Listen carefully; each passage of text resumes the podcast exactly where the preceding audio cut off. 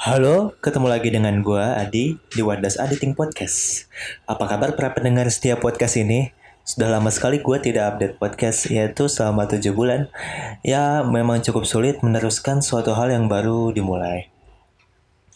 Ngomong-ngomong masalah memulai, di podcast ketiga ini gue mau sharing pengalaman gue memulai suatu hal. Tapi bukan tentang podcast.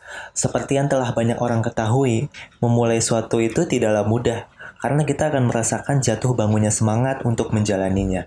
Biasanya rasa semangat di awal timbul karena adanya beberapa faktor.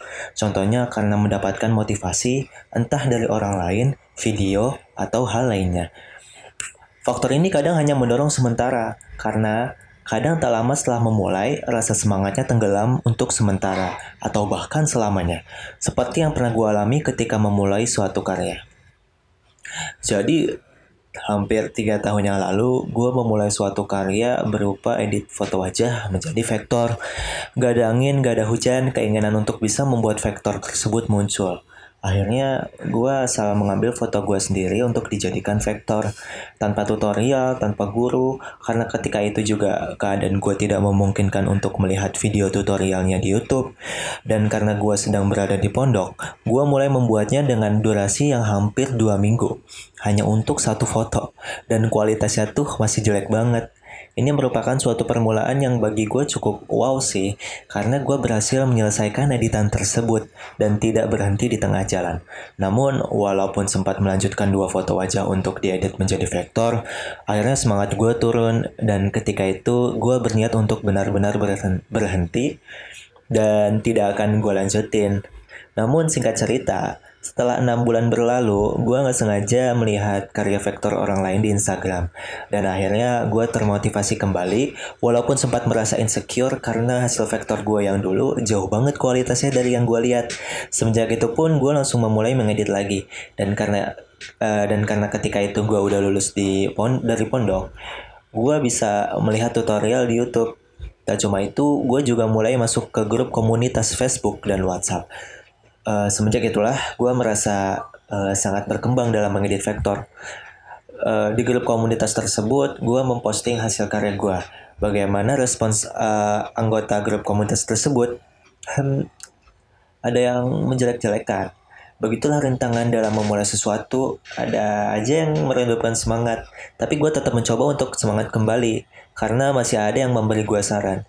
Dan akhirnya setelah latihan yang tekun, dalam dua bulan gula gua uh, mulai open order dengan harga yang masih rendah. Rintangan selanjutnya muncul.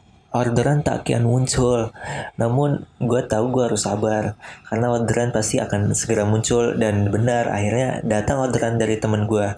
Singkat cerita, akhirnya bisnis jasa vektor gue sekarang udah cukup ramai pemesannya dan harganya pun sudah dua kali lipat dari yang dulu karena kualitasnya yang berkembang. Durasi pembuatannya pun lebih cepat, sekarang sudah bisa jadi dalam satu hari. Dan karena itu gue bisa uh, membeli barang-barang keinginan gue menggunakan uang sendiri dari uh, pesanan-pesanan orang.